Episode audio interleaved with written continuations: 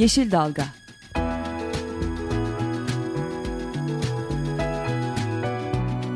Çevre mücadeleleri üzerine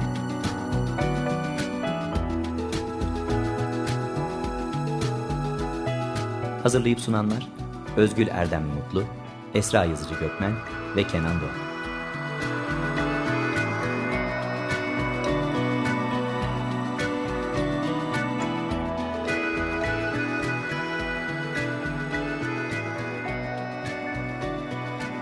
Yeşil Dalga programına katkılarından dolayı Willow Pompa Sistemlerine teşekkür ederiz. Merhabalar, Tema Vakfı tarafından hazırlanan Yeşil Dalga programında yine sizlerle birlikteyiz. Ee, bu hafta da Çevre Politikaları bölümümüzden Özlem Katısöz'le birlikte sunuyoruz programımızı. Hoş geldin Özlem. Hoş bulduk, merhabalar. Ee, aynı zamanda konuğumuz da bugün stüdyomuzda bizlerle birlikte Tema Vakfı Orman ve Kırsal Kalkınma bölümünden proje koordinatörü Ferhat Taze de bizlerle birlikte. Hoş geldin Ferhat stüdyomuza. Herkese merhaba.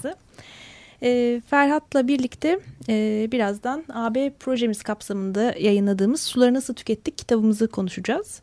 E, ama öncesinde her hafta olduğu gibi öne çıkan haberlere hızlıca bir bakacak olursak bu hafta maalesef hiç iyi haberimiz yok.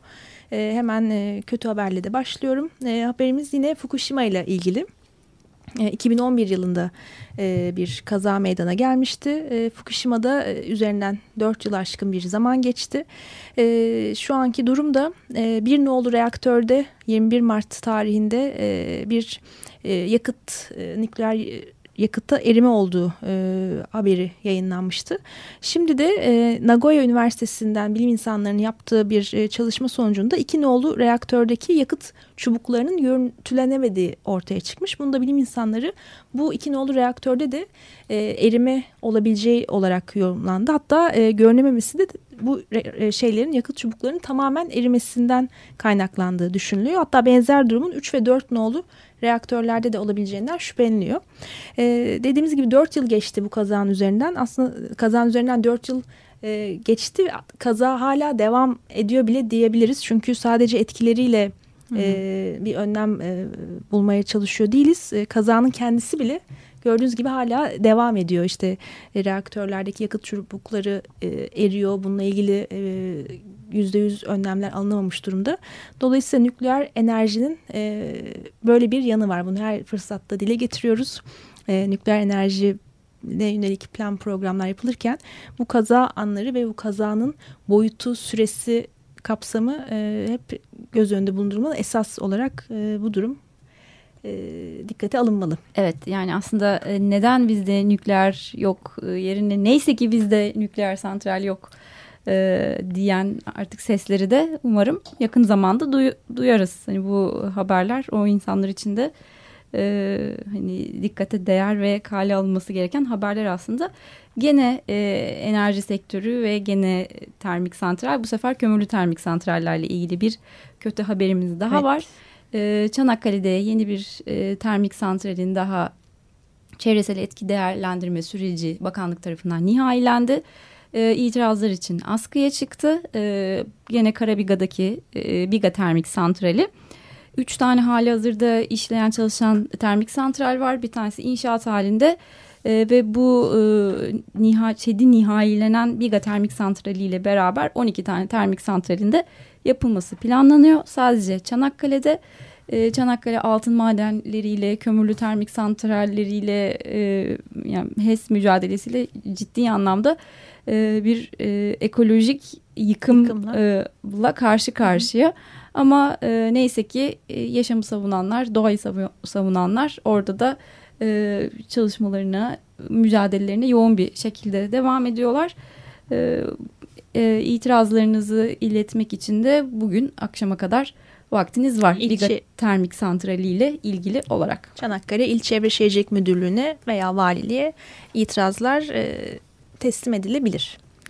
Evet haberlerimiz ardından e, kitabımıza şimdi dönelim. E, suları nasıl tükettik kitabımız. E, Özlem istersen önce bir kısaca bu e, kitabı yayınladığımız projemiz hakkında özet bilgi alalım senden. Evet, e, kitap temanın yürüttüğü Avrupa Birliği tarafından fonlanan Evnet projesi kapsamında e, yeniden basıldı. Bu ikinci basımı. E, kısaca Evnet'ten biraz bahsetmek gerekirse e, Evnet'in Evnet projesinin amacı Avrupa Birliği uyum süreçlerinin, Avrupa Birliği müktesebatı denen bütün Avrupa Birliği mevzuatını, yasalarını, yönetmeliğini kapsayan e, o e, yasal yapıya e, Türkiye'nin ya da aday ülkelerin uyum süreçlerinin takibi, e, mevcut ulusal e, mevzuatların incelenmesi, süreçlerin e, uyum süreçlerinin güçlendirilmesinde sivil toplumun katılımının arttırılması, sağlanması e, amacıyla e, uygulanan bir proje.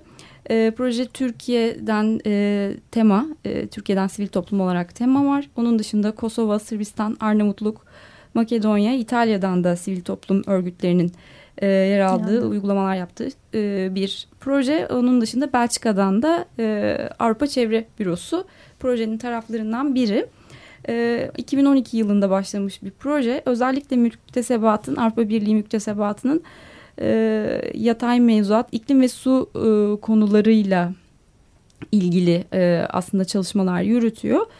E, biz de tema olarak proje kapsamındaki işlerden biri olarak e, bu birazdan suları bahsedeceğimiz suları nasıl tükettik kitabını e, bu proje kapsamında yeniden e, yayınladık. Yayınladık. Daha önce de basılmıştı, tükendi ve e, hazır e, su üzerine çalışıyorken Avrupa Birliği müktesebatı içinde hani su, iklim vesaire konuları başlıklarında çalışıyorken bu e, e, kitabı da yeniden bastık. bastık. E, okuyucuların ilgisine sunduk. Şimdi e, hani bu kitabın içinde neler var, nelerden bahsedilmiş konularıyla ilgili de Ferhat'a dönüyoruz.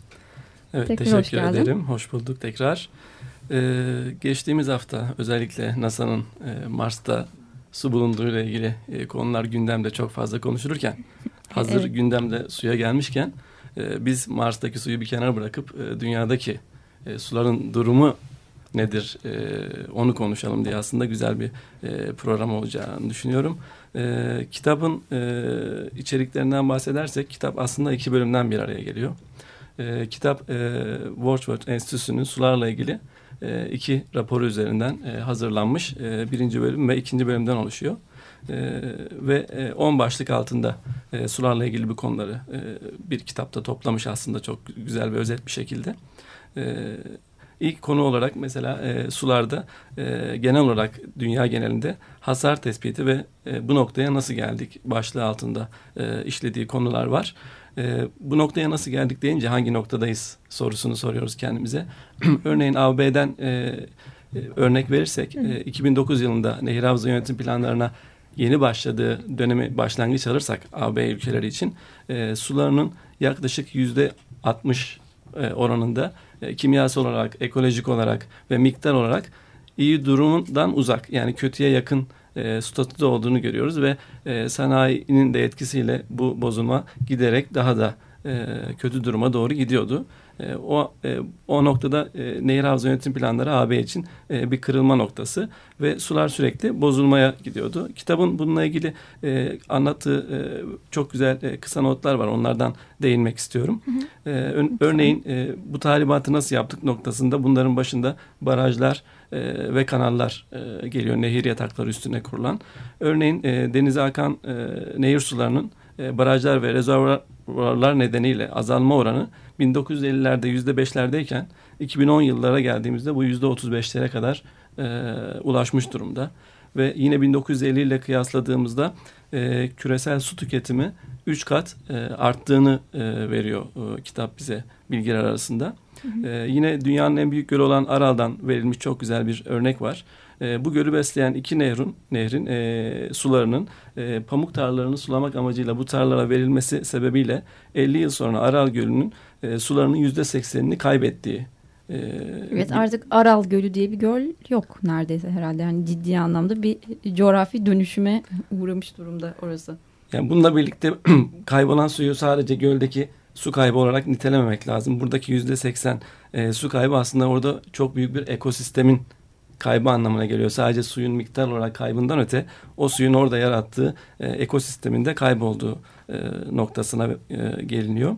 E, tabii sular üzerindeki bu aşırı baskı e, ekosistemlerin bozulmasına, canlı türlerinin yok olmasına, e, balık e, nüfuslarının azalmasına, yine su seviyelerinde düşmelere, nehir debilerinin bozulmasına, e, göllerin küçülmesine ya da tamamen ortadan kalkmasına e, sulak alanların yok olmasına sebep olduğu gibi e, özellikle tarımsal e, kirlenme nedeniyle e, azot içerikli sebeplerle ölü bölgelerin oluşmasına yani oradaki ekosistemin canlı hayatın tamamen e, öldüğü suların e, ortamların oluşmasına e, sebep olduğu ile ilgili örnekler veriyor yine kitap bize.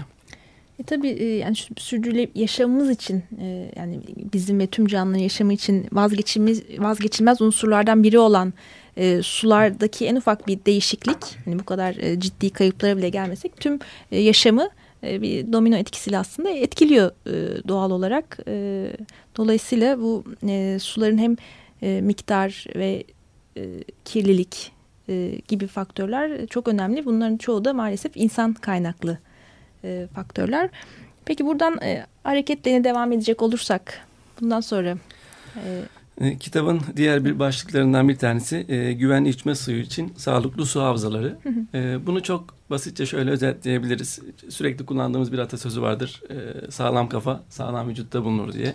Suyun aslında e, bu anlamda hiçbir farkı yok. E, havzanız sağlıklı değilse e, suyu üreten bu havzaların içerisinden çıkan suyun da sağlıklı olmasını e, bekleyemiyoruz. O anlamda e, su üretimi için önemli olan e, işte su üretimi için önemli ormanların bulduğu havzalardaki kirlilik e, toprak vesilesiyle yıkanmayla doğrudan e, yüzey sularına oradan e, denizlere kadar ulaşıyor. O anlamda sağlıklı su havzaları bizim için e, sağlıklı ve e, güvenli içme suyu e, temini anlamına geliyor. E, örneğin yine bununla ilgili ABD'de yapılmış çok güzel bir araştırma örneği var kitaptan. E, AB e, ülkesinde 20 e, eyalette e, numune alınan 139 derene, dereden %80'inde e, kimyasal izlere rastlanmış. Bunlar ilaç ol, olabiliyor. Yine iç salgılara zarar veren hormonlar, böcek ilaçları gibi birçok kimya, kimyasal maddeye rastlanıyor. Bu anlamda havzanın kirliliği bizim içme suyu, kullanma suyu anlamında e, sağlıklı suya da ulaşamayacağımız anlamına geliyor. Ee, bu noktada bir şey sormak istiyorum. Şimdi kitabın adı Suları Nasıl Tükettik? Yani bir yandan suların tükenmesinden ve e, suyun üretilmesinden bahsediyoruz. Belki hani burada biraz daha bizi dinleyenler için konuyu açmak e, iyi olabilir mi? Yani aslında e, su kütlesi e, miktar olarak azalmıyor değil mi dünya üzerinde? Yani buradaki tükenmeden kastımız başka bir şey mi?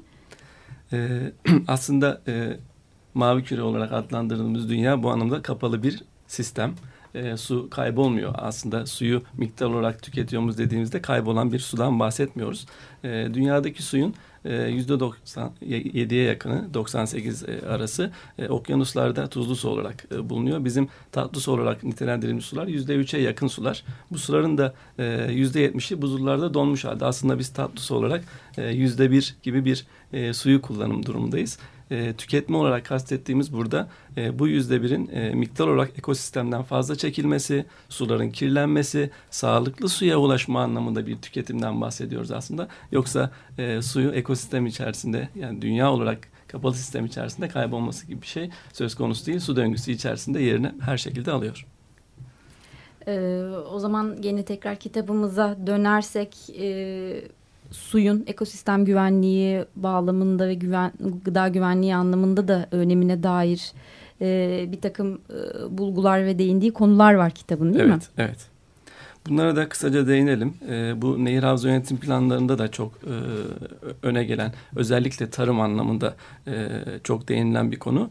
E, çünkü suyu e, dünya geneline baktığımızda hala e, en büyük bir oranı yüzde 70'e yakınını e, tarımda kullanıyoruz. E, ve az gelişmiş ülkelerde bu oran yüzde 90'a kadar e, ulaşabiliyor. Ama bir yandan da baktığımızda e, gıdaların yaklaşık e, yüzde 60'ını yağmurla beslenen arazilerden, yüzde 40'ını da bu yüzde altmışın içerisinde e, sulamanın yapıldığı ekili arazilerden temin ediyoruz. O anlamda tarım as, e, su aslında tarımda e, çokça e, kullanılan gıdayı e, güvenliğini sağlama açısından e, kullanılan bir e, olmazsa olmaz ama e, su e, bütün tarım alanlarında yıkanmayla birlikte bizim tarım alanlarında kullandığımız azotlu gübreler, e, pestisit gibi ilaçları yıkayarak topraktan alıp olduğu gibi suyun içerisine ve böylece de kontrol bir şekilde ekosistemin içerisine veriyor. O anlamda buradaki e, ekosistemin biraz önce de havzalarda bahsettiğimiz gibi e, ekosistemi sağlıklı tuttuğumuz takdirde e, suya da sağlıklı suya da ulaşıyoruz. Buna bununla ilgili birçok önlem var. E, su, kitapta bunlardan örnek olarak damlama sulama sistemi tasarruflar anlamında örnek verilmiş. E, mesela damlama sulama sisteminin kurulmasıyla bile e, kullanılan suyu yüzde otuz yetmiş azaltırken verimliliğin yüzde yirmi ila doksan oranında e, arttığını e, veriyor bize kitap. Evet, e, Türkiye'de de e, benzer uygulamalar da yapılıyor artık damla sulama olsun.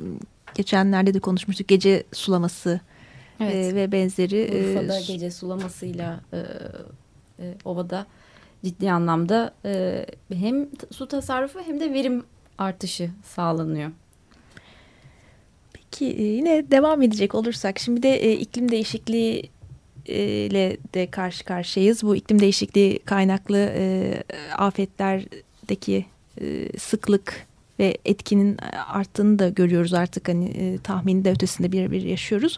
Bu durumun su varlıklarımız üzerindeki etkisi ne bakacak olursak ne bulabiliriz kitapta? Evet kitap e, tehditleri azaltmak başlığı altında e, bu konularda değiniyor. Özellikle e, iklim değişikliğiyle beraber e, gelen suya bağlı doğal afetlerden e, bahsediyor.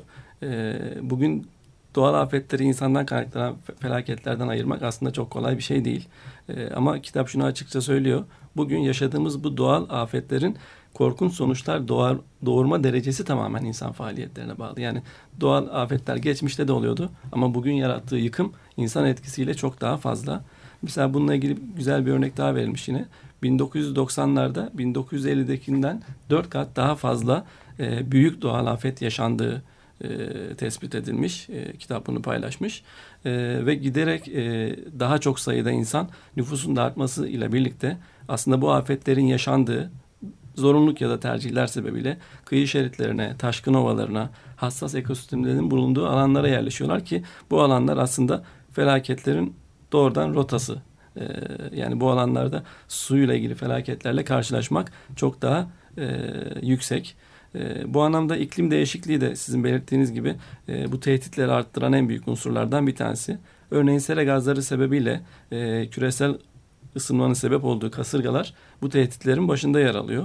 Bununla ilgili yine e, buna benzer sel ve taşkın olayları da e, iklim değişikliğine bağlı olarak çokça gerçekleşen olaylar. E, yine kitabın e, paylaştığı bir bilgi 1998 ile 2002 yılları arasında Avrupa'da e, 100 büyük sel vakası yaşanmış ki bu sellerde 700 kişinin ölümüne e, sebep olduğu gibi yarım milyon yakın insanın da bulundukları alanlardan göç etmesine sebep olmuş. Evet, sel deyince maalesef hemen bizlerin de aklına Türkiye'den Karadeniz bölgesi e, birçoğumuzun gelmiştir. Çok yakın bir zamanda Hopa'da çok büyük bir felaket yaşandı. E, Karadeniz bölgesi zaten iklim ve e, topografik yapı olarak sele çok müsait bir bölgeyken buna yönelik önlem alınmaması ya da işte planlama ve benzeri arazi kullanımlarındaki tercihlerin e, bu etkiyi daha da artacak şekilde e, yapılması sonucunda e, çok daha e, etkilerini şiddetli bir şekilde yaşıyoruz. Yani Hopa devamında sonra e, Bodrum'da, e, Adana'da ve benzeri bütün bölgelerde de e, sel felaketleri yaşandı. Hopa tabii tam bir can kayıpları nedeniyle de tam bir felaket. Ama hani tek de değil, değil. aslında. Hı. Son dönemde yaşadığımız sel felaketleri açısından. Evet. Peki politikalar kapsamında bakacak olursak eğer neler diyebilirsin bize? Yine kitapta e, paylaşılan bilgilerden e, 20. 21. yüzyılda nasıl bir e, su politikası olması gerektiğine ilişkin e, biraz daha 20. yüzyılı da kıyaslayarak e, bazı önerilerde bulunuyor, bazı tespitler yapıyor e, kitabımız. E, aslında e, daha ziyade politikalarda 20. yüzyılda yapılan yanlış politikaların terk edilmesi gerektiğine ilişkin e, veriler var. Örneğin 20. yüzyıldaki politikalardan ilk aklımıza gelenler belki e, sulama teşvikleri ama e, kitaptaki kayna e, verilere göre e, bu teşvikler verimli değil, e, daha ziyade israfı e, arttıran teşvikler şeklinde gerçekleşmiş. Yine enerji üretimi amacıyla yapılan büyük barajlar ve kanallar e, enerjiyle birlikte su debinisinin bozulmasına, alt havzadaki sulak alanların ekosistemlerinin de e, birçoğunda tamamen yok olmasına e, sebep olmuş. Dolayısıyla 21. yüzyılda nasıl politika yapacağız diye düşünürken aslında e, bu mevcut 20. yüzyılda uygulanan politikalarla e, ekosistem ve sürdürülebilirlik anlamında bir yol alınamayacağı e, yani ne yapmamamız gerektiği ne yapmamamız gerektiğini açıkça çok görmüş açık oluyoruz ortada. dediğiniz gibi. E, zaten kitap çok güzel bir cümleyle bunu tanımlamış. E, paylaşmak istiyorum bunu özellikle. Lütfen. Mevcut politikalar için e, tasfiye halindeki bir mağaza mağaza benzetmesi yapmış politikalar anlamında onlardan vazgeçilmesi e, yönünde ve öneri olarak da su yönetiminde kamu yararı felsefesini ve ekosistemin sürdürülebilirliğini sağlayan bir politikaya geçilmesini e, anlatıyor. E, kitabımız aslında e, gelişmiş ülkelerde, Amerika'da ve Avrupa Birliği ülkelerinde biraz önce de değindiğimiz gibi nehir havza yönetim planlarıyla, entegre planlarla bir nevi buna geçiş e, başlamış oldu. Ama tabii bunu tüm dünyaya yaygınlaşmadığı sürece e, suyun bu kadar biraz önce bahsettiğimiz kapalı sistem içerisinde siz sadece kendi e, bölgenizdeki e, suyu korumaya çalışarak e, su ekosistemlerini koruyamıyorsunuz. E, yine bununla ilgili bir bilgi daha e, paylaşacağım. Hı hı. E, politika haline getirme ve uygulama konusunda e, lider olarak e, beklenmedik bir ülkenin e, buna liderlik ettiğini e, vurguluyor e, kitabımız. E, bu da Güney Afrika.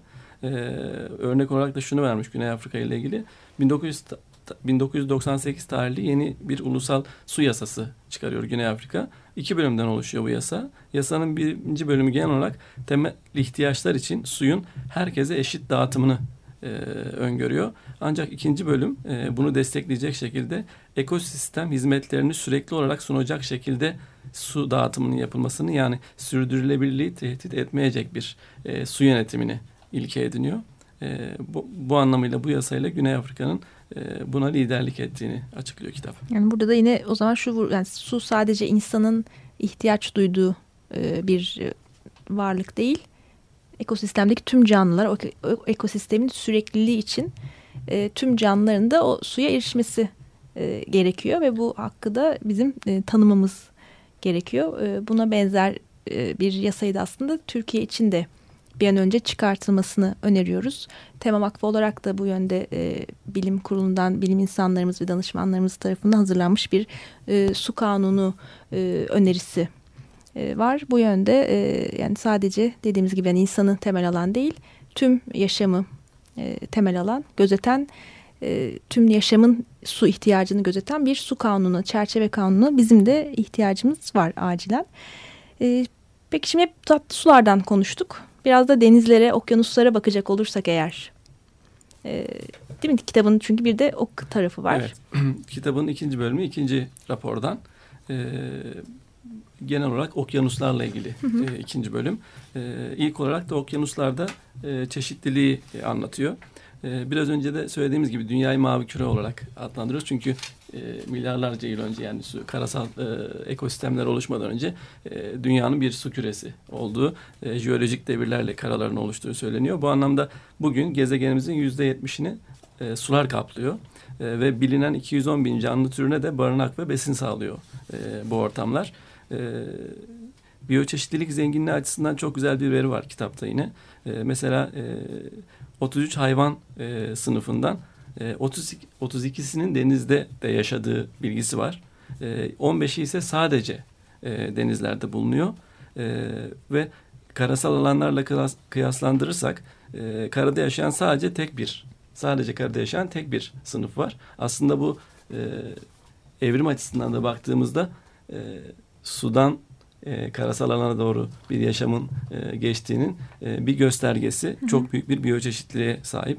E, bu anlamda okyanuslar açısından biyoçeşitlilikte e, en önemli alanlardan birinin mercan e, resifleri olduğunu e, tanımlıyor kitap. E, bu bizim karasal alanlardaki yağmur ormanlarına e, için ne kadar önemliyse karasal alanlar için yağmur ormanları mercan resifleri de biyoçeşitlilik açısından okyanuslarda o derece önemli. önemli. Ee, ancak 2004 yılı verilerine göre dünyadaki resiflerin yaklaşık dörtte biri insan baskısı nedeniyle kısa zamanda yok olma tehlikesiyle karşı karşıyaydı. Bunu uzun e, vadede yok olma tehlikesi olarak kıyasladığımızda bir dörtte bir de e, yine aynı şekilde yok olma tehlikesiyle karşı karşıya. E, ve bunlar biyoçeşitlilik açısından çok zengin alanlar. E, çünkü dünyadaki deniz ürünlerinin e, yüzde onunu resif bölgelerdeki balık tarlalarından e, elde ediyoruz. Halbuki resifler okyanusların sadece yüzde birini e, kaplıyor olmasına rağmen. Ama bugün e, 50 kadar resif balığının aşırı avlanma sebebiyle neslin tehlike altında olduğunu e, bilgisini veriyor yine kitap bize. Benzer bir örnek var yine Endonezya'da yapılan bir araştırma. E, kirliliğe maruz kalan resiflerde canlı çeşitliliğinin yüzde otuz ila yüzde yetmiş azaldığı bilgisini e, veriyor e, mercan resifleriyle ilgili. E, yine biyoçeşitlilik açısından önemli alanlardan birinin de mangrove alanlarının e, olduğunu e, anlatıyor. Mangrove alanları e, bilmeyenler için e, ger, denizlerdeki gergit e, olayları sırasında e, ki gergit olayının gerçekleştiği alanlarda yayılış gösteren bir e, ekosistem mangrovlar. E, Birçok canlı türüne ev sahipliği yapıyorlar. Ancak bunlar da son e, son 20 yıl içerisinde e, tropikal kıyılardaki bu oran %75'ten %25'e kadar azalmış Azaldı. E, dolayısıyla e, e, okyanusları da e, çok başarılı bir şekilde tehdit ediyoruz aslında insanlar olarak. Okyanuslardaki yaşamı da sen de değindin aşırı avlanma, iklim değişikliği, kirlilik, kirlilik evet. e, gibi faktörler başta olmak üzere okyanuslardaki yaşamda e, yok olma tehlikesi karşı yani çok büyük bir kısmını e, kaybettik maalesef e, ve yine maalesef programımızın sonuna da yaklaştık. E, son bölümü aslında çok fazla detaylı konuşamadık ama e, okyanuslarla ilgili e, şöyle bir çok kısa toparlayacak olursan bizlere ne kapanış cümlelerini almış olalım senden. O zaman e, denizlere özgürlükle bitiyor kitabın okyanuslarla ilgili kısmı. Bu, bu konuya belki değinmekte fayda var.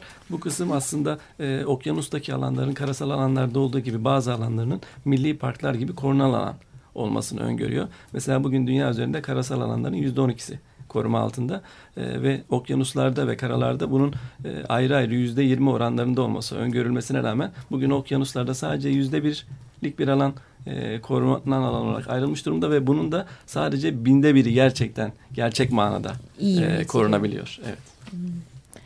Peki e, o zaman çok teşekkür ediyoruz Orman ve Kırsal Kalkınma e, bölümümüzden proje koordinatörü Ferhat Taze'ye e, bu hafta bizlerle birlikteydi. Haftaya görüşmek üzere hoşçakalın. Hoşçakalın. Hoşçakalın. Yeşil Dalga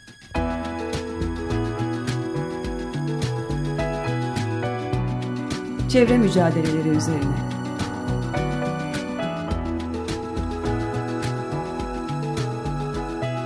Hazırlayıp sunanlar Özgül Erdem Mutlu, Esra Yazıcı Gökmen ve Kenan Doğan.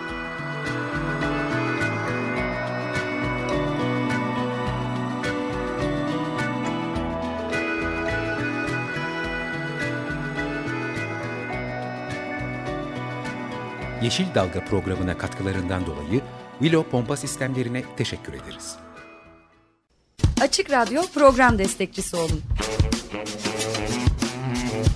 Bir veya daha fazla programa destek olmak için 212 alan koduyla 343 41 41